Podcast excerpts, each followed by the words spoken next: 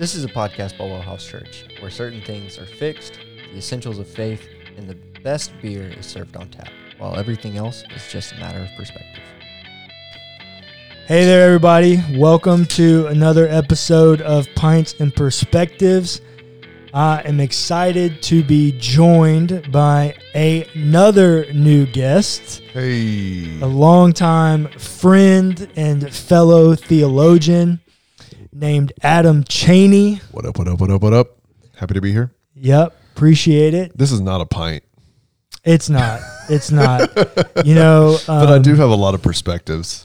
Yeah. So, funny story. We were actually going to call this podcast a dram of doctrine. Which is just so brilliant. Yeah. Nobody knows what a dram is. Yeah. So that's the thing. Nobody knows what a dram is, which a dram is a pour of spirits. Right.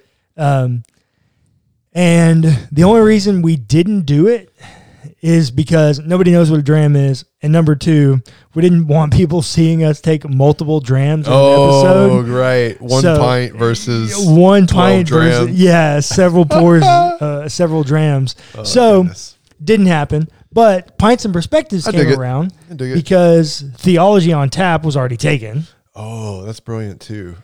And pints and perspectives gave me the Baptist alliteration feel. Yeah, you got to alliterate. Yeah, and I think the people appreciate the alliteration. Comment below. Do you appreciate the alliteration? Yeah, Let it's a great know. question. Let us know. Um, and we've been able to do some really cool stuff with the names of all the podcasts. So we're as we go about, we're and editing and all those things. We're building a list of things that we would that we want to turn into merch Okay. Okay. for the podcast Dig as it. as they hit their marks that they each need to hit. We're going to launch merch lines for each of the podcasts Love it.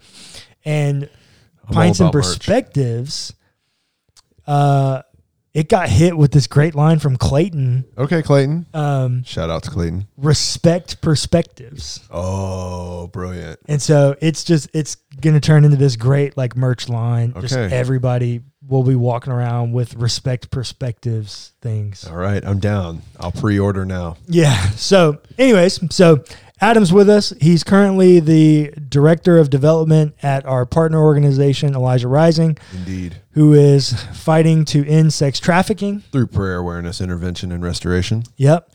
Uh, but in a past life, Yes.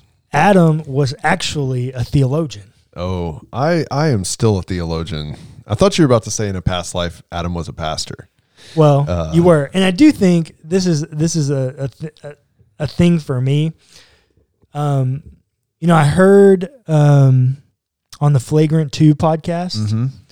uh, Alex Schultz say that we've got to redefine, we've got to stop defining content as the best content being on television Oh, sure. because there are so many avenues now.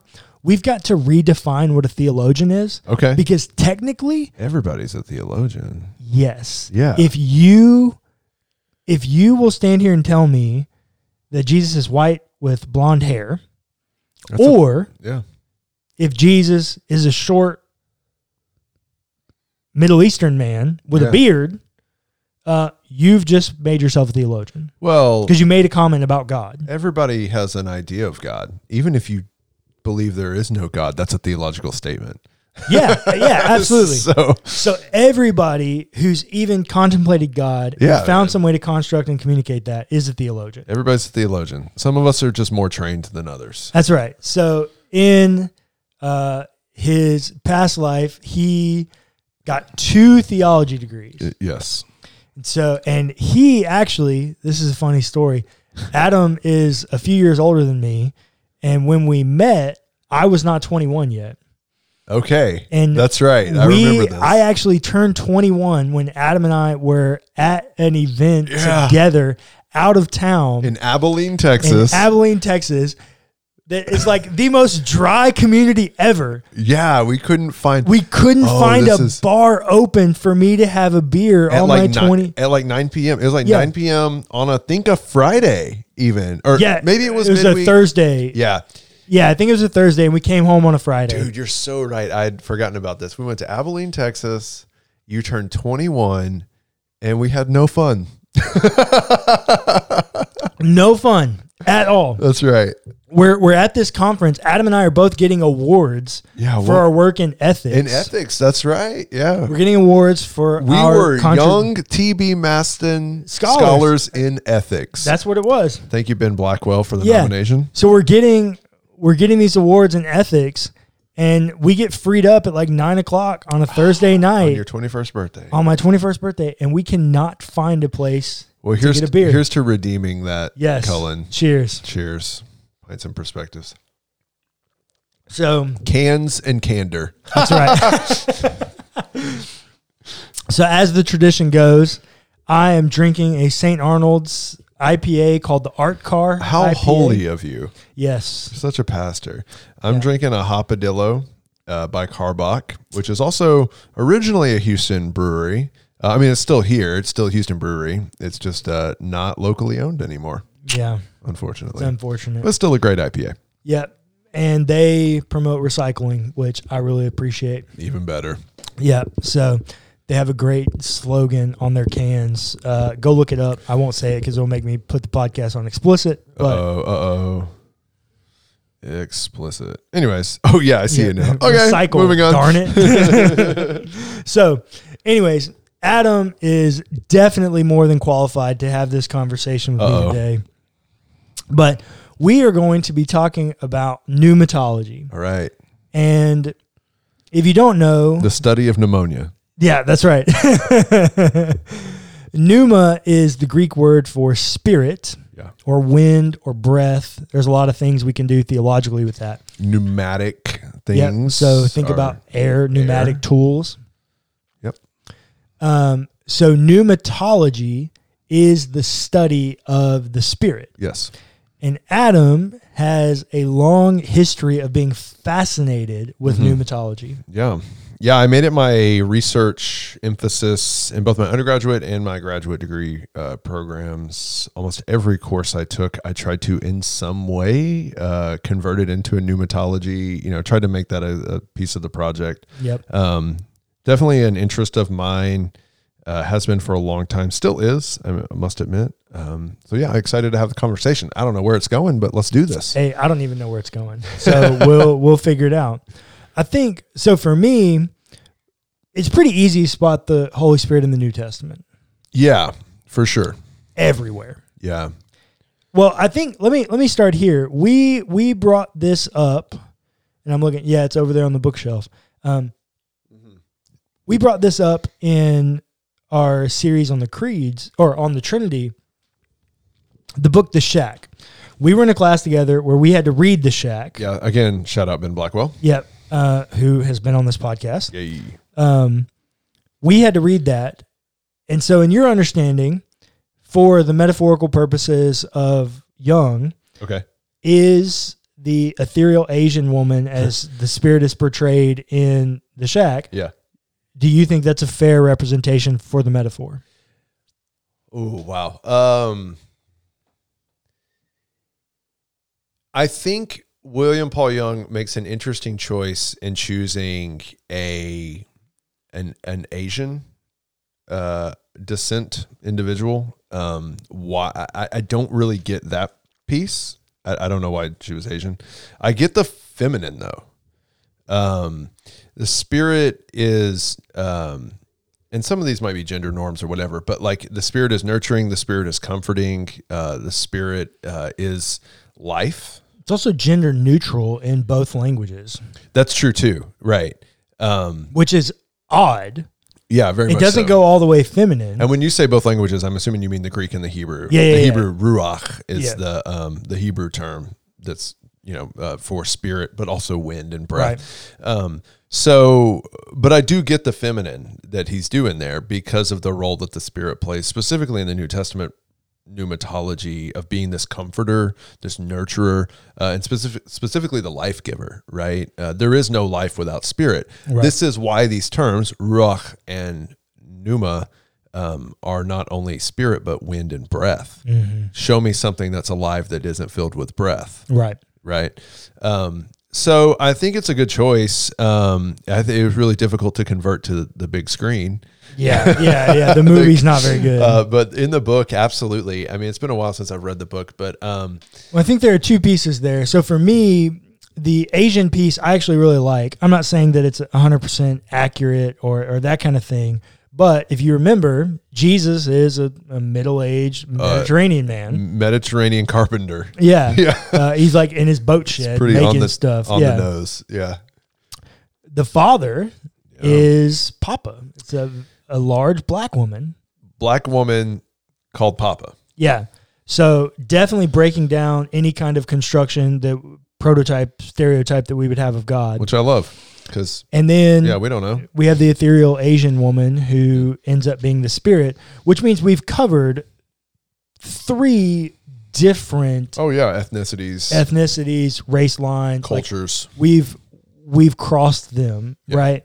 Um, which white people don't be offended. don't be offended. This is how most minorities feel. Like they're left out of a lot of stories. Yeah, amen. Number two, white people are not in the known world. The ancient world, white people are not known. Yeah, And the main character is white man yeah, in the story. yeah, yeah, yeah. So yeah, I think I think he's doing some other things there, Sure. making the character a white person and God Oh, he's- everything outside of whiteness. oh, he's totally tearing down uh, perspectives. Yeah. um, uh, and and challenging those those boxes that we put God in. And this is a deal. Like the Holy Spirit is not um, personified, really. Uh, Oh, that's interesting. Yeah. and so, how do you personify? You know, and so I, I mean, I think he makes a bold choice. Um, but the truth is, I mean, it's really the Spirit that we interact with Yeah. on a daily basis. Like Jesus is a physical man. And some theologians will disagree with the perspective I'm about to offer, but Jesus yeah, is a they're they're wrong. I, I don't say Okay. that very often. Well- they're wrong in this one. yeah, uh, uh, charity. Um, so Jesus is a physical man who has ascended to the right hand of the Father. He's in his deified body. yeah, I don't have a little bitty Jesus taking up residence in my Heart. heart, yeah. right? Yeah. Um, he's not knocking at the door yeah. of my, you know, whatever rib cage, Yeah. trying to get into my my heart. Um, but I am filled with the Spirit. Yeah. Jesus says, I will give you my spirit. Yeah, pour out the Spirit, right? And so it's although we talk to Jesus, we pray to Jesus. I believe that we can hear Jesus. Um, it's really the spirit that we have the most interaction with. It's really the spirit that we are the closest with. It's really the spirit that we uh, regularly develop. And by regularly, I mean like hour by hour, day by day, develop relationship with and um, encounter God Yeah. through the Spirit. I mean, we relate with God through His Spirit. It's it's the Holy Spirit that is our our tether Yeah. uh, to the Trinity. Um, and so, and it's and the other cool part about the Spirit is that the Spirit is also not just for me. The Holy Spirit's in this room right now, uniting you and I. The Spirit is a communal uh, force and connection between us as the body of Christ, as the people of God.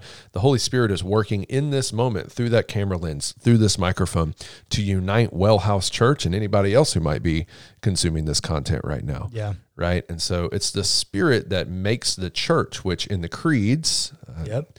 um, that third clause of the Nicene Creed, uh, it's that you find the presence of the church in the third clause, which is about the Holy Spirit, Yeah. not about Jesus. They're connected Yeah. in that final clause. Yeah. And for for us, this is why when we were designing our podcast studio setup, we incorporated the candle. the flame. The flame is a reminder that we're not here alone. Yeah, that's right. That's That good. the spirit is with us and we just so happen to have a restoration partner in Elijah Rising who makes candles. yeah, great candle, by the way. Yeah, and so we chose to use their candle, but the purpose of a candle was to remind us that we're not alone in these conversations. Yeah, that's that so the, the. Spirit is here with us. And so I- I think another thing that I think helpful in that metaphor that you've talked about is in the story of the shack, we often find the spirit, the ethereal Asian woman, tending the garden. Yeah, right. Which I think you just said it. Yeah, it goes back to like who does the work in us, right? Who does the work to? Because if you remember the main character in the shack, maybe you've not read it though. Um, We've pushed people to read it, so yeah, it's, hopefully it's, they it's have. great. It's great. Uh, but one of the things I'm trying not to like give away a bunch of spoilers is Yeah. why I'm pausing here. But one of the things that the main character has to do is dig out some roots Yeah. of bitterness, of Yep. fear, Yep. of of real pain, um, Trauma. real trauma. Like it's hard to read the book and not cry. Anyways, I don't want to give it too much away, but um, and when he has to do that hard work of rooting out those broken places and those bad perspectives, uh, it's the spirit who helps him do that, and Yeah. she does that by taking him to the garden and like getting in the dirt Yep. and pulling weeds and pulling out roots, Yep. Um, and then replanting. Right? Yeah. So there, there's something you're not just pulling that out, Yeah. but you're putting something else in its place. Yeah.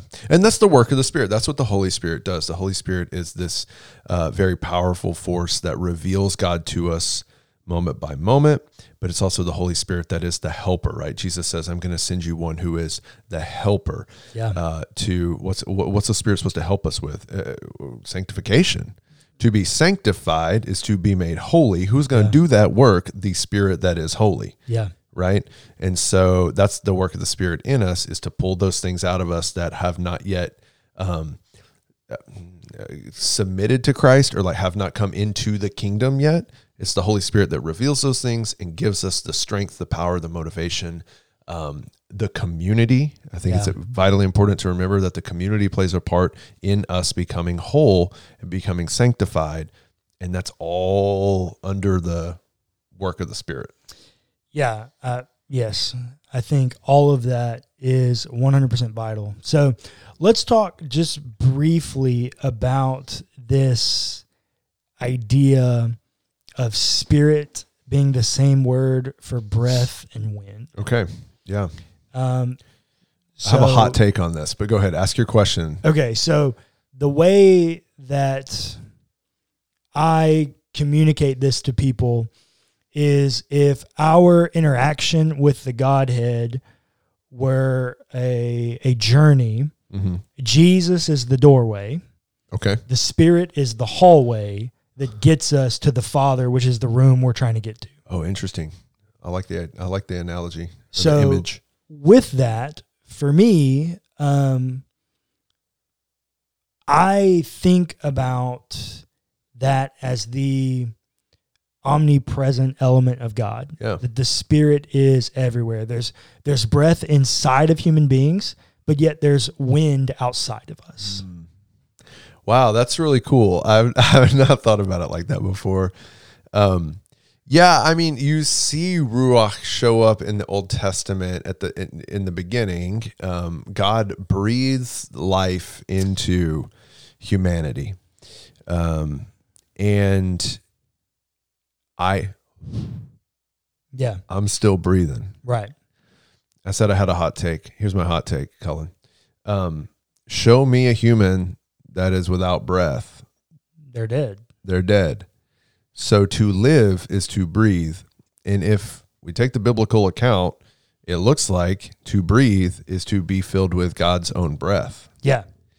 So obviously, we come from evangelical backgrounds where we real want to figure out who's in and who's out, who's saved and who's going to hell. Um, and I'm not making a statement on you know salvation here, um, but what I am saying is I believe that every human being being made in the image of God is filled with the Spirit. So at All least, of them. at least some um, less measurable experience of the spirit. That whole idea of being made in the image and likeness of God and having life breathed into them. Because it's it's also interesting. We get that metaphor that that they're made in the image of God Yeah.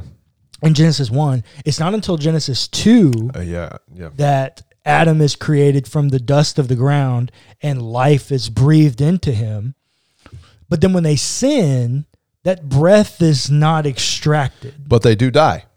Right. Yeah. So they will die a physical death and they do die a spiritual death, right? But he's still breathing.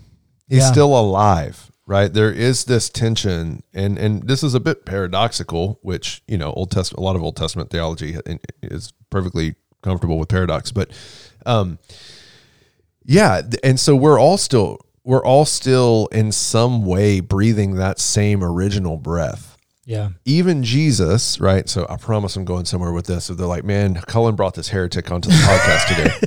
Hey man, this is perspectives. Perspective. Here's my perspective. I never said you would agree with the perspectives Here's I my bring on here. Um, so here's the deal. Like even Jesus is, I believe that Jesus has it has the Holy Spirit at age, uh, at birth, at age 12, right? Uh, at age 30. But when he is baptized, right? We have two different accounts of his baptism. When he's baptized, we know that the Father says, Behold my son in whom I am well pleased. And the Holy Spirit descends upon him like a dove yeah. and anoints him. Yeah. Rest remains upon him. Yeah. So we know, are we going to say that Jesus didn't have the Holy Spirit before that? Yeah, of course he did. Of course he did. But there was something significant about that moment where he received a new measure, or I, I don't know what the right language is, like more of the Spirit, or a second baptism, or a baptism of the Spirit. He received the Spirit in a fresh way, in a new way. It's not that he was void of the Spirit prior to his baptism. Yeah, that's an interesting point because we talk about the spirit being the um, a supernatural element of the Godhead present with us. Mm-hmm. So when Jesus commissions the disciples to go out, Yep. he tells them to go do miracles, Yeah, yeah, yeah. which means they need some dispensation of the spirit. They need a little bit of power. They got to have some power. And they apparently have some because then we get that weird element where they try to cast out a demon, it doesn't work, and then Jesus got to come in and Yeah. and he does that whole thing about you curse and wicked generation, whatever. I think the demon beats him up. Anyways, go ahead. So with that, they have to have some expression of power. Yeah. And then when Jesus leaves and ascends, They got to go to an upper room and wait for what? They got to wait for the Spirit. They got to wait for the one whom I am sending. Yeah, Jesus' yeah. words So that's John's. will come upon you. yeah, and so then we get that at Pentecost. Mm-hmm. But then we have that story in I think it's Acts 15 or 16 where Paul meets the guys that are the disciples of John Mm-hmm. Mm-hmm. and they're like, "Well, we've only received we received the baptism by John." Yeah. And he's like, "Well, you need the baptism of the Spirit." Yep.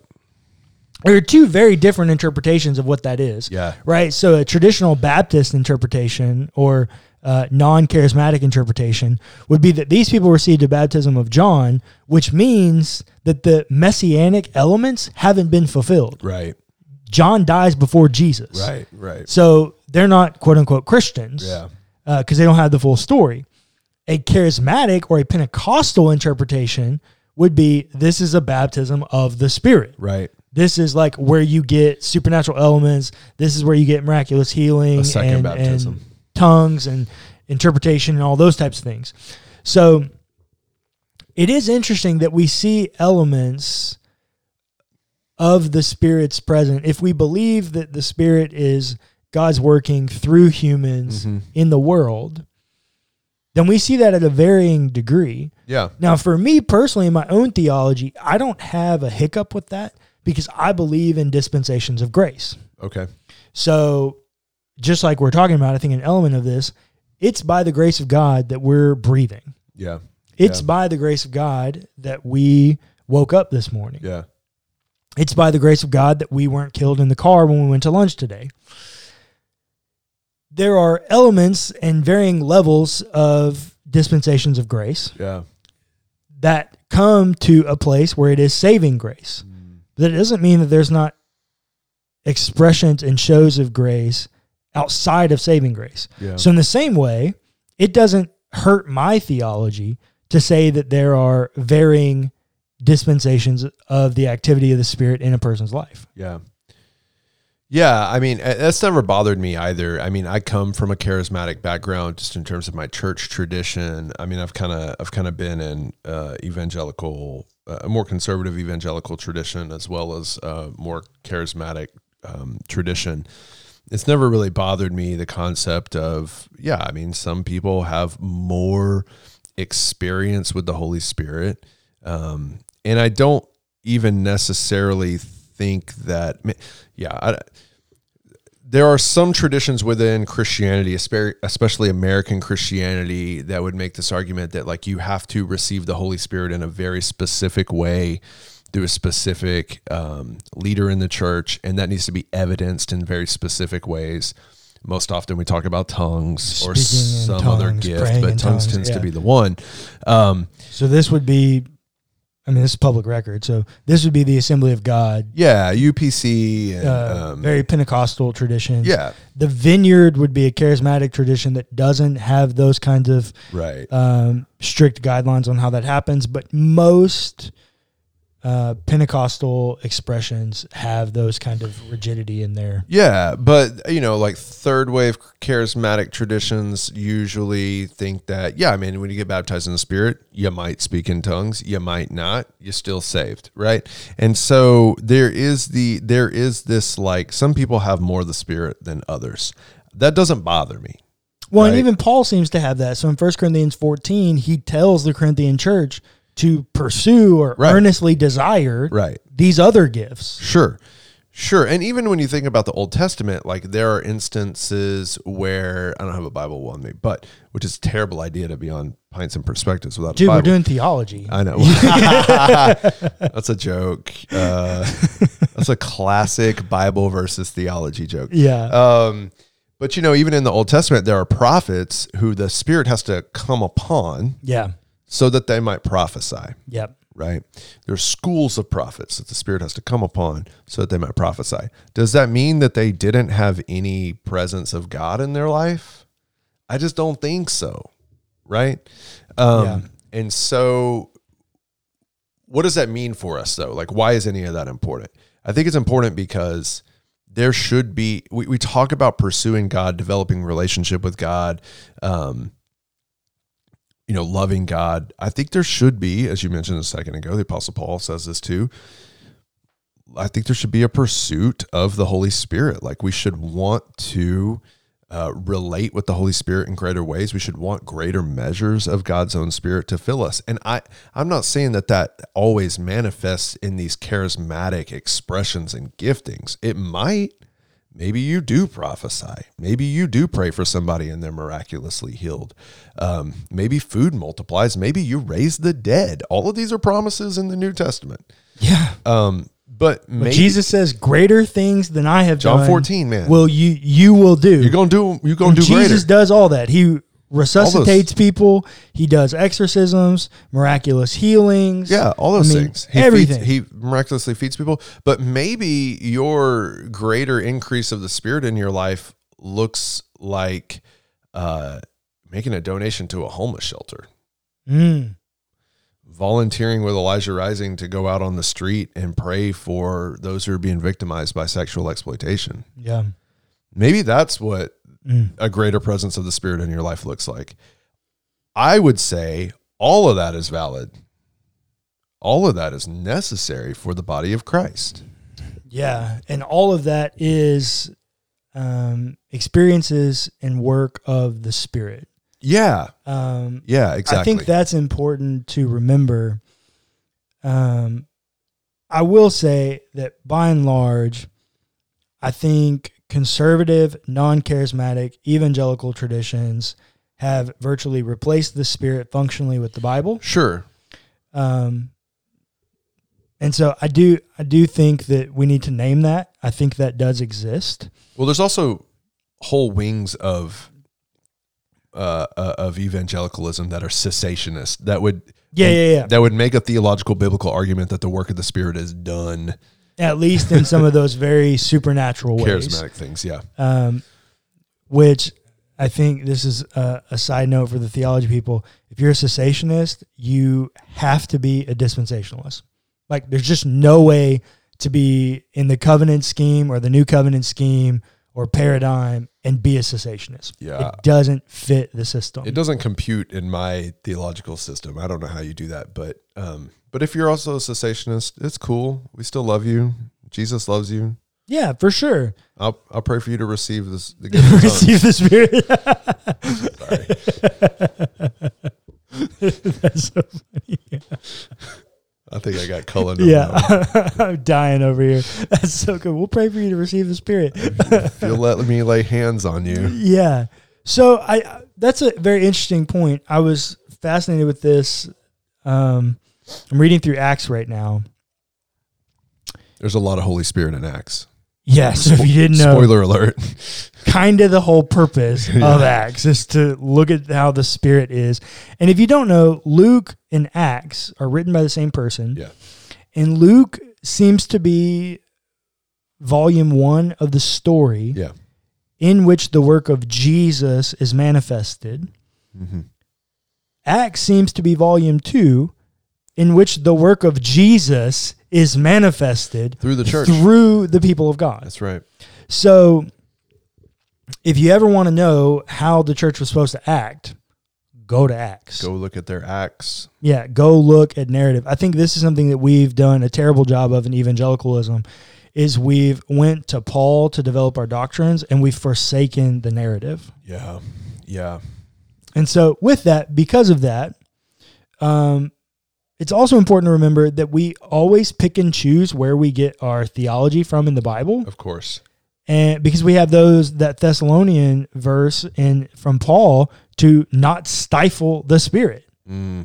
There's also Jesus talks about blaspheming the spirit, which is a whole Oh other yeah, thing. yeah, that's a whole other thing. Um, which for my own theology, the only thing that's unforgivable Yeah. is the rejection of redemption. Yeah. So I think there's a whole nother element about the spirit's role in redemption. Oh, that it's the work of the spirit that redeems us. It's the work of the spirit that sanctifies us. Jesus is the gateway Yeah. to redemption, Yeah. Yeah. which is the work of the Holy Spirit. Without a doubt. It is, and this is another thing that I think for my personal soteriology, so study of salvation, because of that, justification, sanctification, and glorification can't be fixed things. They're not points on a map. They're Ooh, I need a whiteboard, Cullen. Where's the whiteboard? I could let's dr- let's diagram this. Anyways, keep going. so yeah, no whiteboard. We have a map to remind us that the world's bigger than us. Amen. Um, but for me, those are not. If if your life in Christ, i- if justification is the starting place where you get in the car, Yeah. Sanctification is everything from that point to glorification, which is at your death and final redemption. Sure. I don't think those are that fixed for Paul. Um, I think those are much more fluid. Hmm.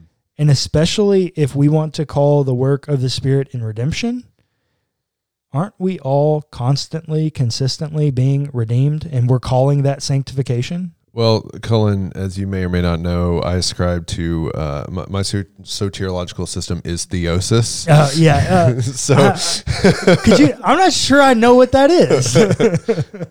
Ben Blackwell's getting a lot of love here today. Uh, our great teacher, our rabbi. it's my soteriology too. Um, there has to be a never-ending progression of all of those things: Yeah. justification, sanctification, um, constantly. Yeah. and um, unto glorification, which I kind of would argue doesn't happen until resurrection.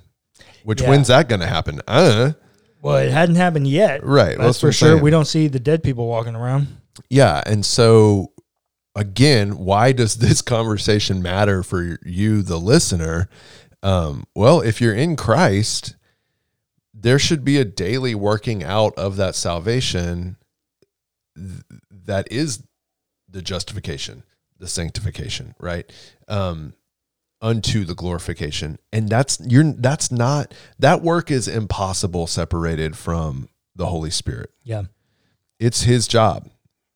Yeah. It's literally what he's here for. Yeah. Or she. Yeah. Or she. Maybe yeah. she's an Asian woman. I don't know. Yeah. Maybe, maybe so. Maybe, maybe she's a black woman. Is there ever I have a question for you, uh, host Okay. Cullen. Is there ever a point in the scriptures where someone prays to the Holy Spirit, speaks to the Ruach or Pneuma? It's kind of a trick question. I put him on the spot. This was not planned. Yeah, this was totally not planned. Um, Obviously, I have an answer. yeah, obviously you have an answer. I'm racking my brain here. Um, well, if it would be, if it were in the Old Testament, that would be very weird theology because you only pray to Yahweh. It's only in the Old Testament. Really? I'm to mess you up. Where do you see in the Old Testament? Okay. Um, I could be grasping at straws here. Uh, some of the more adept theologians might call me a heretic. The only place I can find in Scripture where someone speaks to or prays to the third person of the Trinity is Ezekiel.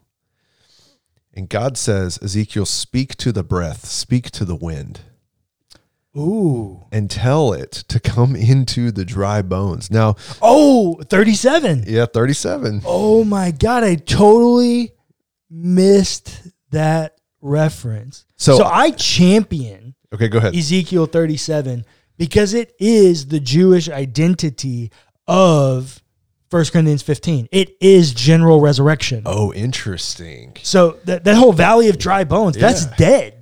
Oh, yeah. And so when the Messiah comes, there is no more death. Yeah.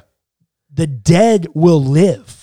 So you equate that with the First Corinthians passage. This is fascinating because who in, Old Testament pneumat- I mean, sorry, in New Testament pneumatology, who's responsible for resurrection in the Trinity? Oh, it's God the Father. No. Yeah, the, he- the Apostle Jesus- Paul in Romans doesn't he say that it is the Spirit that Jesus Christ is resurrected by the Spirit? It's- Ooh. it's, the Holy Spirit. So he does say that, raises Jesus from the dead. in Acts 2 at Peter's sermon at Pentecost Okay. and at um, Acts 13, Paul's sermon, Hmm. God raised him from the dead. Interesting, interesting. Because I think Paul in Romans says uh, again, I should have a Bible on pints and perspectives, but I believe he says something to the effect of like, uh, we know that uh, Jesus Christ was raised by the Spirit, and the very same Spirit that raised Jesus from the dead. This might be Romans eight. The very Oh, same Spirit that, that, yeah. raised Jesus from the dead is now alive in us, and it causes us He to cry out to. God and say, "Abba, Father."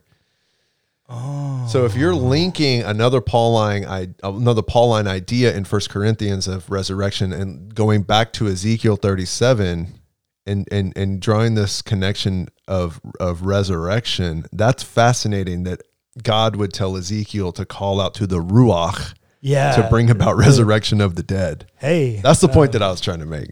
That's, that's brilliant. Yeah, it, that is so. That is that is very. int- I had not thought about that comparison, um, because he does he does say speak to the wind. If you read it in the Hebrew, it's the Ruach. Yeah, speak to the breath. I don't know. Um, I'm just I'm just shooting from the hip here and drinking hopadillo. Yeah, no, that's what we do here. That's that's why this podcast is so good is because it's just it's tap room conversation. Tap room, Um, map room. the dad jokes are Tap alive room, today. All right, what else? What else? So- I mean, it's a long podcast at this point, but Yeah, what else do so you want to know about pneumatology? Yes, we're about to wrap this one up, and, and maybe depending on time, we may go into another one. I'm not sure yet. But one thing that um, I think is important is I think we've pretty much defined that the Spirit is the active agent in the world on behalf of the Godhead. Yeah.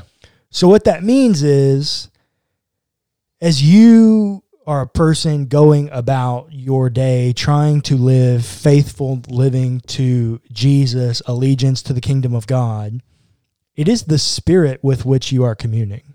Yeah. Um, so for us, when we are on practicing presence or we're on Let's Talk, uh, and we're having those conversations about faith and spirituality, that those are conversations about the role of the Spirit Yeah.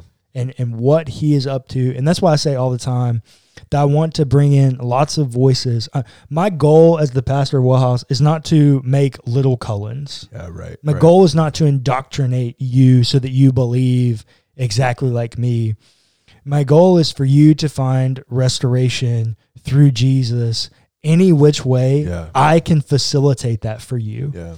And so, what that means most of the time is that the Spirit is at work in people outside of Pastor Cullen. Yeah. And so, there are any number of people that can speak to the work and evidence of the Spirit. Yeah. And it manifests itself in ways far beyond my own understanding and imagination.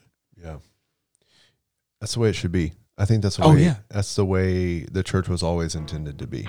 That's the beauty of the church. It is the role of the spirit to be the force within the church that propels us into the streets, that causes us to lay our life down and love that that that puts us in places of in positions of power and influence, not to make little bitty versions of ourselves, but to encourage people to engage with the spirit, to follow him where he may lead. yeah. That is the kingdom.